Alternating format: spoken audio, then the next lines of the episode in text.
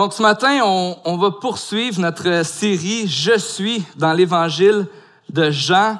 Et on a vu ensemble la semaine passée que ce qu'on va voir dans cette série-là, c'est que Jean nous donne son Évangile pour qu'on puisse croire en Jésus. Puis qu'en croyant, on puisse découvrir la vie abondante qu'on a en lui.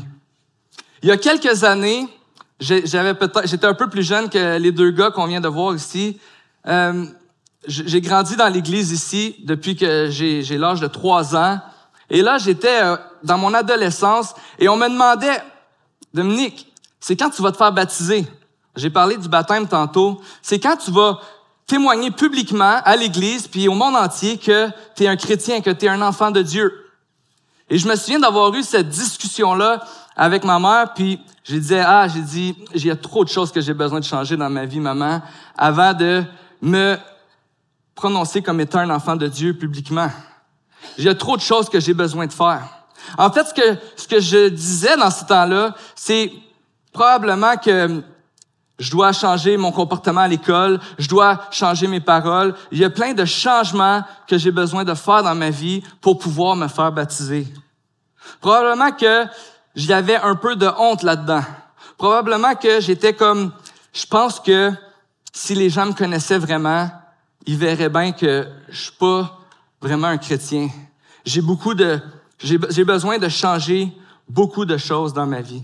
En grandissant, j'ai approché la vie chrétienne de cette manière-là. Je dois constamment performer pour avoir l'approbation de Dieu. Je dois constamment faire des choses. Alors, quand que on dit que l'Évangile de Jean nous permet de croire en Jésus et de découvrir la vie qu'il nous offre, est-ce que l'Évangile de Jean va nous parler d'une vie difficile, ardue, d'incertitude, de honte, de toujours avoir l'impression qu'on n'est pas à la hauteur, qu'on mérite pas d'avoir une relation avec Dieu? Est-ce que l'Évangile de Jean nous propose une vie où on est constamment en train de devoir, on doit constamment se remettre en question? Eh bien, l'Évangile de Jean a été écrit pour qu'on puisse croire que Jésus est le Sauveur, le Fils de Dieu, et qu'en croyant en son nom, on puisse avoir une vie abondante. Et on va voir ce matin de quelle vie est-ce que Jésus, euh, quelle vie est-ce que Jésus veut nous donner et comment est-ce qu'il veut qu'on obtienne cette vie-là.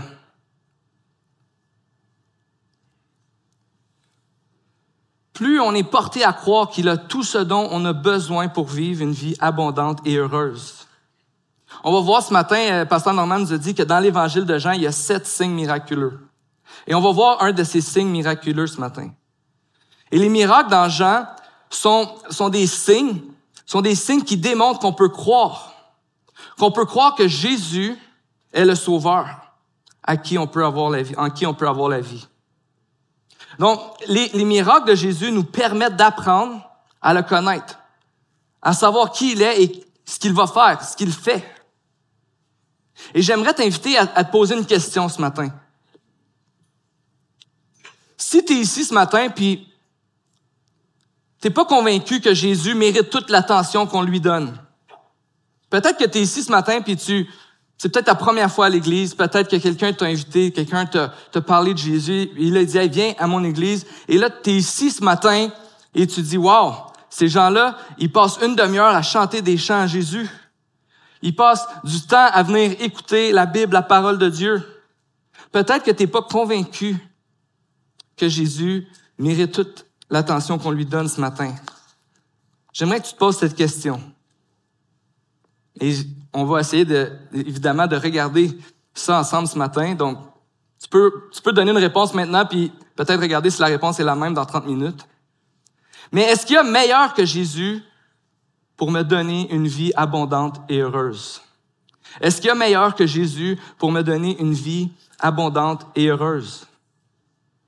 Mais j'aimerais, j'aimerais aussi t'inviter à te poser une question ce matin à toi qui, qui est ici. À chaque dimanche. Tu connais des, Jésus depuis un certain temps, peut-être depuis plusieurs années. Tu crois en lui, il est ton sauveur, tu l'aimes. J'aimerais que tu te poses cette question ce matin. Est-ce que le Jésus en qui tu crois est aussi grand et aussi bon que celui que j'aimerais vous présenter, que l'Évangile de Jean nous présente? Est-ce que le Jésus en qui tu crois est aussi grand et aussi bon que celui que l'Évangile de Jean va nous présenter ce matin? Ce matin, on va assister au premier miracle de Jésus. C'est au tout début de son ministère sur terre. On sait que Jésus va avoir un ministère d'environ trois ans, entre le moment de son baptême par Jean et le moment de sa mort sur la croix. Dans l'histoire qu'on va regarder ce matin, Jésus vient de se faire baptiser. Il a déjà fait la rencontre d'environ probablement cinq de ses disciples, puis il se rend à un mariage. Lui, ses disciples, et on va savoir, on va voir aussi que sa mère, ont été invités dans un mariage. On ne sait pas grand-chose du mariage, sinon qu'il se passe dans la ville, dans le village de Cana, en Galilée, probablement de six à neuf kilomètres, grosso modo, de la ville de Nazareth, d'où Jésus vient. Donc, Jésus, sa mère et ses disciples sont invités. C'est fort probable que le, le mariage auquel Jésus assiste, eh bien, probablement qu'il connaît les mariés. Probablement qu'il connaît, au moins il connaît quelqu'un qui connaît les mariés, qui les a invités. C'est pas comme Jésus se promenait, il y avait un mariage, il a dit « Ah, une fête, on y va », puis là, on va tout comme défaire les plans. Non, Jésus était invité au mariage. Puis, il faut comprendre que les mariages à l'époque, ça se passait différemment euh, qu'aujourd'hui. Aujourd'hui, c'est encore euh, une fête, c'est encore une journée importante. On va passer des mois à l'organiser et puis euh, à espérer que tout va bien se passer, euh, que les gens qu'on aime vont venir, on va manger un bon repas, on va danser, on va passer du bon temps ensemble, ça va être une journée merveilleuse. Mais à l'époque, cette journée durait une semaine. Et pendant une semaine, c'est tout le village, les connaissances, les gens, la, l'entourage des, mari- des mariés qui venaient, qui faisaient partie de la fête. Pour les mariés, c'était l'événement d'une vie parce que pendant une semaine, on est le roi et la reine du village. On est les, les plus importants. Les gens viennent pour célébrer notre union. Mais par contre, il y avait une contrainte. Fallait pas manquer de rien. C'était important de prendre soin des, des invités pendant toute la semaine. Fallait pas manquer de nourriture. Fallait pas manquer de, de vin, de breuvage. De, fallait manquer de rien. Parce que si on manquait quelque chose, on était exposé à un déshonneur. Cette personne-là n'a pas su prendre soin de nous. Cette personne-là n'a pas su euh, nous donner de l'abondance pendant une semaine. C'était, en fait, la responsabilité du marié de pourvoir aux besoins de la fête. Donc, l'événement d'une vie, oui, mais il fallait pas manquer de rien. Puis ça pouvait parfois être stressant pour, peut-être pour des personnes qui étaient moins nantis. Et puis même que si on venait à manquer quelque chose, c'est important de savoir que légalement, la famille de la mariée pouvait poursuivre le marié et sa famille. Donc, en plus de manquer, ben on pouvait avoir une dette ou avoir des problèmes légaux. Oui, les gens de la communauté contribuaient, pouvaient aider, mais on peut comprendre que pour certaines personnes, ça pouvait être un peu stressant. On va lire ensemble Jean, au chapitre deux. On va lire ce récit du premier miracle de Jésus. On va lire les, chapitres, les versets un à onze. Or, le troisième jour, il y eut des noces à Cana en Galilée. La mère de Jésus était là. Jésus fut aussi invité aux noces avec ses disciples. Comme le vin venait à manquer, la mère de Jésus lui dit, « Ils n'ont plus de vin. » Jésus lui répondit, « Que me veux-tu, femme?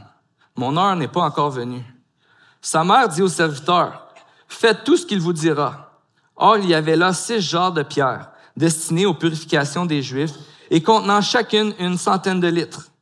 Jésus leur dit, « Remplissez d'eau ces jarres. » Et ils les remplirent jusqu'au bord. « Puisez maintenant, leur dit-il, et apportez-en à l'organisateur du repas. » Et ils lui en apportèrent. L'organisateur du repas goûta l'eau changée en vin, ne sachant pas d'où venait ce vin, tandis que les serviteurs qui avaient puisé l'eau le, le savaient bien. Il appela le marié et lui dit, « Tout homme sert d'abord le bon vin, puis le moins bon après qu'on, s'en, qu'on s'est enivré. Mais toi, tu as gardé le bon vin jusqu'à présent. » Tel fut à Cana en Galilée le premier des signes miraculeux que fit Jésus. Il manifesta sa gloire et ses disciples crurent en lui. Donc, les miracles de Jésus nous montrent qui il est et ce qu'il veut faire. Et c'est exactement ce que le, le, le texte nous dit à la fin euh, du récit. Par ce miracle, Jésus a manifesté sa gloire. Quelqu'un a défini la gloire comme ceci. La gloire de Dieu est la valeur, la beauté et la grandeur de ses nombreuses perfections qu'il déploie dans ses actes créateurs et rédempteurs afin de faire connaître sa gloire à ceux qui sont à sa présence. Le mot qu'on utilisait dans l'hébreu pour parler de la gloire avait le sens de poids, le poids qu'on donne à quelque chose, de valeur qu'on donne à quelque chose. Quand quelque chose a beaucoup de poids, on l'écoute. Quand quelque chose a beaucoup de poids, on le considère, on le loue, on le respecte, on va le suivre. Il y a un terme que les Juifs et les premiers chrétiens utilisaient pour parler de la glorieuse présence de Dieu. Le mot, le mot est « Shekinah », qui, qui, qui signifie « habitation », qui, c'est la présence de Dieu sur terre. C'était un terme utilisé par les Juifs et ensuite emprunté par les, les chrétiens pour exprimer la, la majesté visible de Dieu. Par exemple, la nuée la, dans le désert ou la présence de Dieu dans le temple. C'était cette expression, cette expérience de, de, on pouvait voir, sentir, reconnaître la présence de Dieu sur la terre. Mais ici, Dieu fait homme, Jésus, vient et manifeste sa gloire. Ce n'est pas, euh, c'est, ce n'est pas seulement une, c'est pas dans le temple, ce n'est pas une nuée, mais c'est Dieu lui-même qui est là et qui vient manifester sa gloire. Jésus est Dieu fait homme qui manifeste sa glorieuse présence en changeant l'eau en vin. C'est Dieu sur terre qui est à l'œuvre pour que le monde puisse voir qui il est et que le monde puisse croire en lui. Donc la gloire, c'est, c'est la beauté, la grandeur, la toute-puissance et la présence de Dieu. Et les disciples, dans ce, dans ce passage, il y a seulement les disciples, la mère de Jésus et les serviteurs qui ont été témoins de ce miracle-là. Mais bien, ils sont témoins de la présence de Dieu. Jésus va faire un signe miraculeux, quelque chose d'impossible. Il n'y avait pas comme une recette dans, ce, dans, dans, dans ses poches pour changer l'eau en vin. Non, l'eau est devenue du vin. Il va faire quelque chose d'impossible. Mais c'est de cette manière-là qu'il va manifester sa gloire. Voici ce que je peux faire. Voici qui je suis. Et on va regarder ce matin ensemble vers quoi ça nous pointe. Mais c'est intéressant parce que tout va commencer avec la maman de Jésus qui vient le voir et qui lui dit « Il manque de vin ». Et comme on a vu en introduction, c'est un gros problème pour le marié. Et apparemment, la mère de Jésus est concernée pour le marié et elle veut que Jésus fasse quelque chose. C'est pas clair si on sait ou non que Jésus va faire un miracle, si elle sait ou non que Jésus va faire un miracle, mais elle vient le voir avec la confiance que Jésus peut faire quelque chose avec cette information-là. Mais la, Jésus de, la réponse de Jésus est vraiment surprenante. « Que me veux-tu, femme? » Quand je lis ça, j'ai, j'ai le goût de m'arrêter et de dire « Hey, Jésus, tu parles à ta mère. » Puis j'ai comme entendu du monde rire quand on lisait. C'était un peu surprenant. Mais en réalité, la réponse de Jésus est moins bête qu'elle a l'air. Mais c'est quand même intéressant parce que c'était comme une formulation respectueuse qu'un homme pouvait, une personne pouvait dire à une dame. Comme par exemple, « Pourquoi me, pourquoi me dites-vous ça? Pourquoi, madame, me dites-vous cela? Qu'est-ce que j'ai à voir avec cette affaire? » En quoi est-ce que ça me concerne? Il l'appelle pas maman ou mère, mais simplement, c'est comme si Jésus mettait une distance avec sa mère. Mais Jésus va dire aussi dans sa réponse, « Mon heure n'est pas encore venue. » Et là, ici, c'est, c'est clair que Jésus est en train de parler à sa mère, non pas comme son fils, mais comme le Sauveur qui est venu faire un, un acte, une œuvre sur la terre, comme celui qui est venu sauver le monde. L'heure dont Jésus parle, c'est l'heure de sa, de sa mort et de sa résurrection, quand il va manifester sa gloire au plus haut point. C'est Jésus qui va venir et il sait que quand il parle de son heure, c'est l'heure où il va donner sa vie pour pouvoir se réconcilier avec l'humanité, pour pouvoir sauver les péchés de l'humanité. Donc Jésus s'adresse à sa mère non pas comme son fils, mais comme le Messie, comme le sauveur du monde. Et ça, c'est vraiment intéressant parce que la manière qu'il va lui parler, il crée cette distance.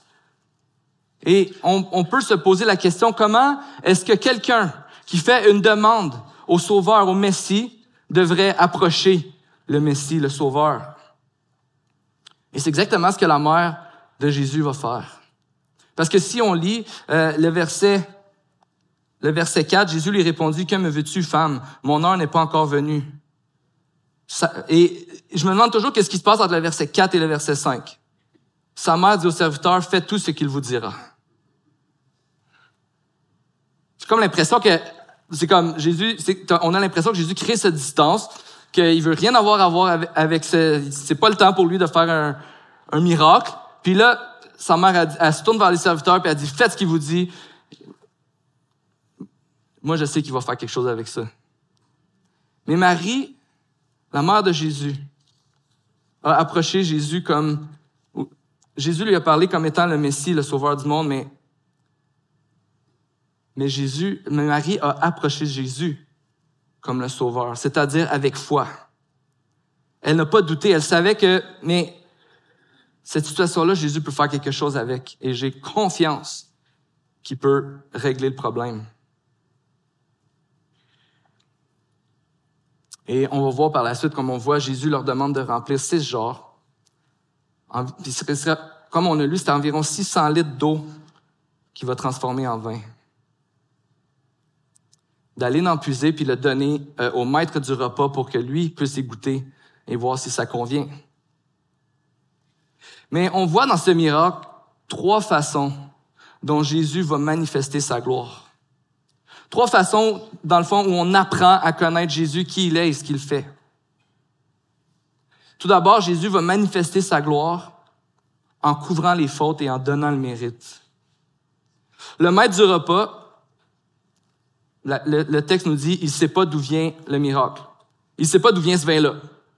Mais il sait que le marié a gardé le meilleur vin jusqu'à ce moment-là, probablement vers la fin de la fête. Il manquera pas de vin, puis en plus, tu as gardé le meilleur vin jusqu'à la fin. Le maître du repas va goûter au vin, puis il va aller voir tout de suite le marié. Puis, on sait que le marié était à quelques minutes d'être couvert de honte. Mais à ce point-ci, le maître du repas va le voir, puis il dit, il dit quoi? Il dit, « Wow, c'est le meilleur vin que j'ai goûté de ma vie à ce point-ci dans une fête. » Il va le couvrir d'honneur et de mérite. « Je sais pas comment t'as fait, mais t'as gardé le meilleur pour la fin. » Puis on s'entend qu'il va pas en manquer non plus. J'imagine le marié, assis, en train de fêter, puis être comme, « Ça me fait plaisir. » Je suis... Tu sais, euh, c'est rien, c'était, c'était pas trop dur à faire. En fait, on sait pas, on sait pas du tout si le marié savait qu'il allait manquer de vin. Peut-être qu'il y a quelqu'un qui s'occupait là de la fête, puis on lui avait pas dit encore, on faisait tout pour éviter ça. On voulait trouver une solution avant d'aller le voir. Mais on sait pas si le marié savait qu'il était dans le trouble. Puis on sait pas non plus pourquoi il manquait de vin. Est-ce que c'était à cause de ses propres manquements? Il avait mal calculé, il avait été... Euh, Il avait été un peu paresseux, il avait attendu à la dernière minute pour faire les achats, je sais pas. Est-ce que c'était la faute de quelqu'un d'autre? Moi, quand je me suis marié, j'ai fait la promesse, après mon mariage, de ne plus jamais répondre en tort à une invitation de mariage. Parce que quand tu prépares ton mariage, t'es comme, tu prépares les choses, t'essaies de savoir combien de personnes vont venir, puis avant mon mariage, j'étais toujours le dernier à répondre présent. Après le mariage, j'ai dit, OK, non, ça, ça manque, je manquais vraiment de respect, il faut que je change ça, il faut que j'aide les gens à préparer leur mariage, simplement en cochant oui ou en cochant non, puis en disant combien qu'on va être, puis si on aime le saumon ou le poulet. C'est pas trop long. Mais est-ce que c'était la faute de quelqu'un d'autre? Il y a plein de monde qui n'ont pas répondu à l'invitation, mais sont venus au mariage, puis là, il a manqué de vivre parce qu'ils ne savaient pas combien de personnes seraient là. Est-ce que c'est les circonstances de la vie? Est-ce que c'est parce que le marié, c'est comme on a vu tantôt, peut-être qu'il faisait partie d'une famille qui n'avait pas beaucoup de ressources, pas beaucoup d'argent, et puis euh, il faisait de son mieux, puis il n'y arrivait pas. On ne sait pas pourquoi il allait manquer de vin, mais on sait que malgré que ce soit à cause des manquements, à cause de la faute de quelqu'un d'autre, ou à cause des circonstances de la vie, on sait que Jésus a simplement, d'un coup de bonté, réglé son problème. Il a sauvé le marié de la honte, des dettes, puis il lui a donné le mérite. Et c'est exactement ce que Jésus veut faire dans nos vies. J'ai entendu une histoire, je ne sais pas si c'est, elle est vraie ou si c'est seulement une vieille blague qui dure depuis longtemps, mais un homme aurait un jour fait une blague à douze de ses amis. Des hommes très respectés, des hommes bons, des hommes qui avaient une bonne réputation dans la société. Et pour, pour, leur, pour plaisanter, pour faire une blague, il va leur dire, il leur a envoyé un télégramme. Puis ce qu'il leur dit, c'est « Envolez-vous tout de suite, tout a été découvert. » La douzaine d'hommes nobles de bonne réputation se sont envolés hors du pays en quelques heures. Et quand on voit cette histoire, tu te dis, ben, pourquoi? Parce que peut-être qu'ils se sont dit, ah, qu'est-ce qu'ils ont découvert sur moi? Qu'est-ce, qu'on, qu'est-ce que je vais faire avec la honte si les gens me découvrent? Qu'est-ce que je vais faire si les gens apprennent qui je suis vraiment? Qu'est-ce que je vais faire si les gens voient mes luttes, mes manquements, mon inconstance dans ma vie? Qu'est-ce que je vais faire? Et c'est vraiment... C'est vraiment ce que, je, ce que je vous présentais tantôt quand je vous parlais de, de mon histoire quand j'étais adolescent. Je me disais que quand on me demandait qu'est-ce que tu vas faire, est-ce que tu te fais baptiser, ben j'étais comme, je pense pas que je peux aller là en avant puis m'exposer parce que je veux pas que les gens savent vraiment qu'est-ce qui, qu'est-ce qui se passe à l'intérieur de moi. Jusqu'au jour où j'ai réalisé que si quelqu'un peut se faire baptiser, c'est pas à cause de nos œuvres, mais c'est à cause de l'œuvre de Jésus-Christ à la croix pour nous.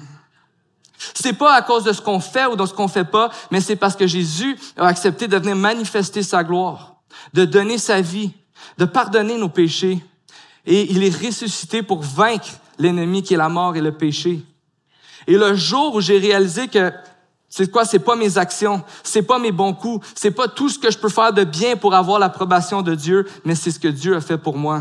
C'est la journée où est-ce que je me suis repenti, puis là, je suis allé, puis j'ai dit, j'aimerais me faire baptiser. Pas parce que je suis meilleur qu'hier, mais parce que j'ai découvert celui qui est parfait, puis qui m'a donné sa vie pour que je puisse lui donner mes manquements. Et c'est exactement ce que ce miracle nous, nous, nous, nous pointe. Jésus dit, moi, je couvre la honte. Je couvre et je la remplis de, de bonté, de, de, de, d'abondance.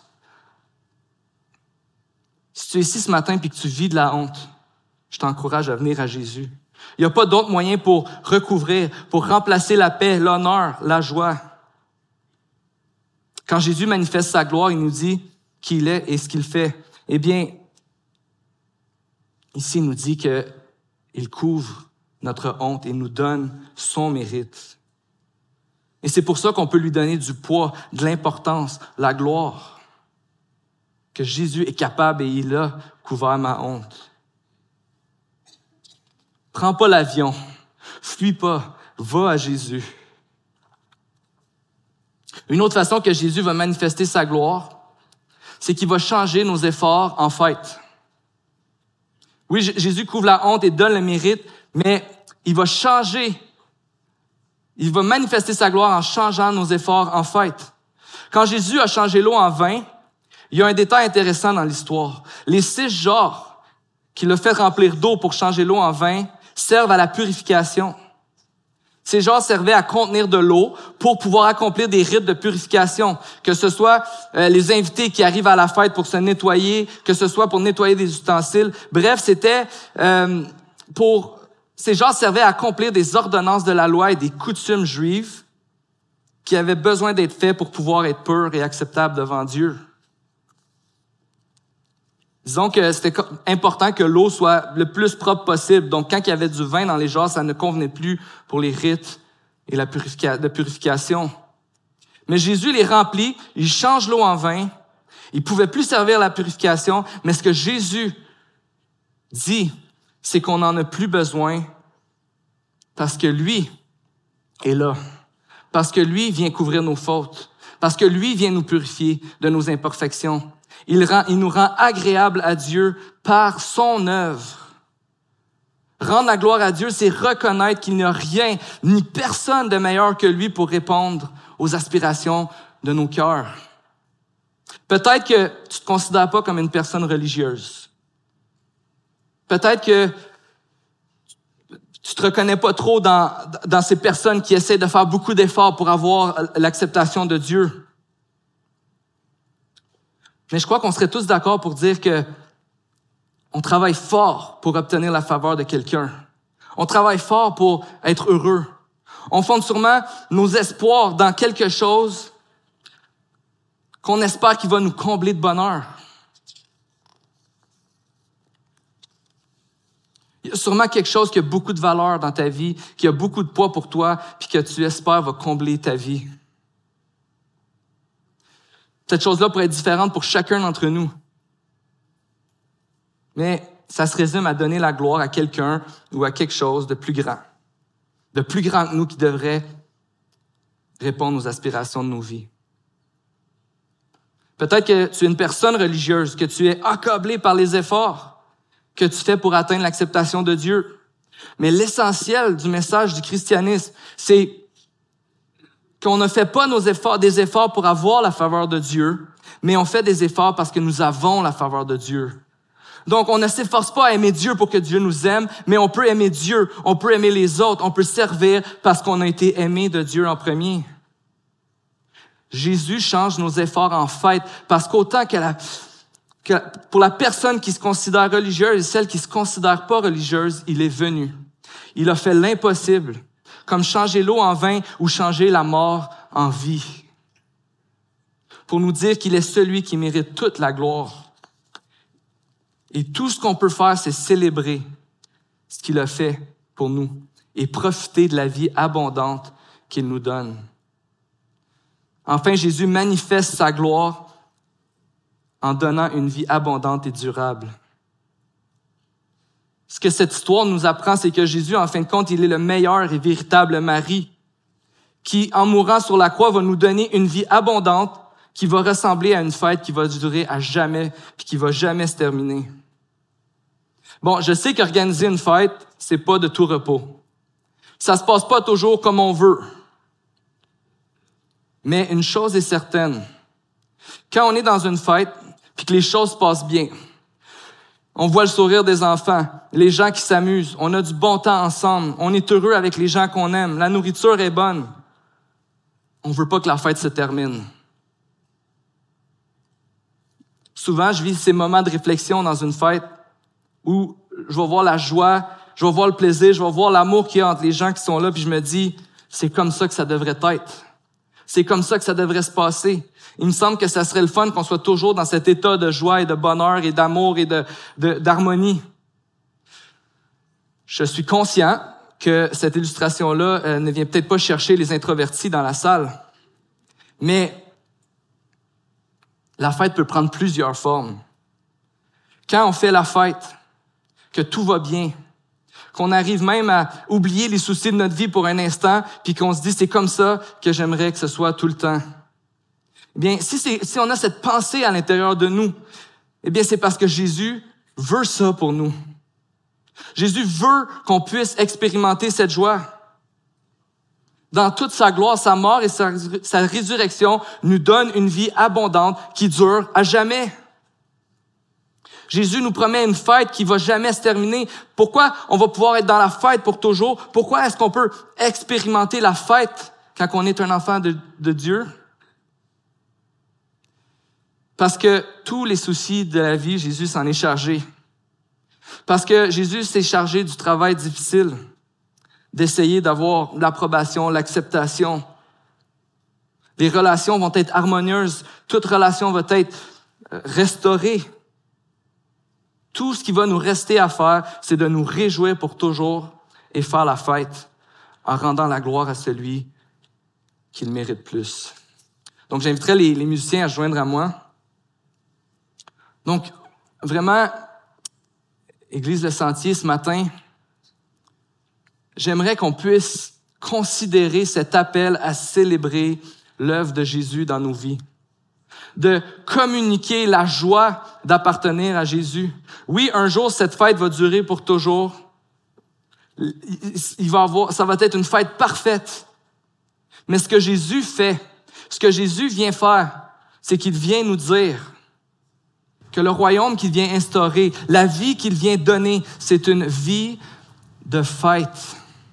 C'est une vie de bonheur, de joie, de, où on célèbre l'amour de Dieu, où on célèbre l'amour qu'on a les uns pour les autres. Soyons un modèle de personnes qui aiment faire la fête par notre amour, par notre joie. Saisissons les, les, les occasions de célébrer et de démontrer cet amour, cette espérance autour de nous. Parce que quand on fait ça, on est en train de déclarer que Jésus a vaincu la mort, que Jésus prend soin de nous, qu'il nous donne tout ce qu'on a de besoin et qu'il ne va jamais n'en manquer. Et on est en train de témoigner que tout ce que Jésus nous donne est bon.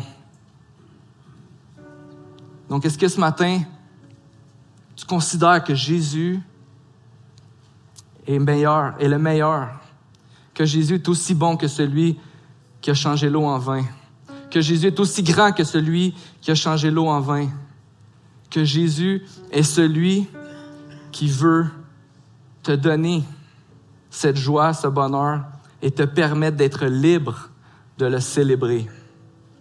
Prions ensemble. Seigneur Jésus, merci pour ton amour, merci pour ta grâce. Merci parce que tu t'es chargé de nos soucis, de notre honte, de nos difficultés. Et même, bien que c'est vrai qu'aujourd'hui encore, on, on, ne, on ne goûte pas à cette fête jour après jour, heure après heure, minute après minute. On est encore exposé à la déception, encore exposé aux inquiétudes, encore exposé à la honte. Mais grâce à toi, Seigneur, on peut avoir cette assurance que tu es celui qui vient combler nos manquements, nos difficultés. Celui qui vient nous donner une vie abondante. Et on te prie ce matin qu'on puisse goûter à cette espérance, pas seulement plus tard, mais qu'aujourd'hui on peut goûter à cette joie, à ce bonheur, malgré les soucis, malgré les difficultés. Qu'on puisse célébrer, être reconnaissant de ce que tu fais dans nos vies. Qu'on peut te remettre le mérite de ce qui va bien, de, de nos accomplissements. Qu'on peut célébrer ta gloire. Tout ce qu'on a, c'est toi qui nous le donnes. Tu connais l'état dans lequel on est. Et tu nous promets, Seigneur Jésus, que tu vas être là et on, pour ça, on peut te célébrer. Merci parce qu'on peut te célébrer malgré les difficultés, malgré les soucis de la vie. En fait, Seigneur, on se tourne vers toi ce matin. Quand les soucis nous frappent, que tu puisses grandir et grandir et grandir dans nos vies. Qu'on puisse te voir en gros puis se rappeler que tout est correct, que tout va bien aller. Puis que tout va être meilleur. Merci Jésus pour la joie de t'appartenir et tout ce que tu fais pour nous. C'est dans ton nom qu'on prie. Amen.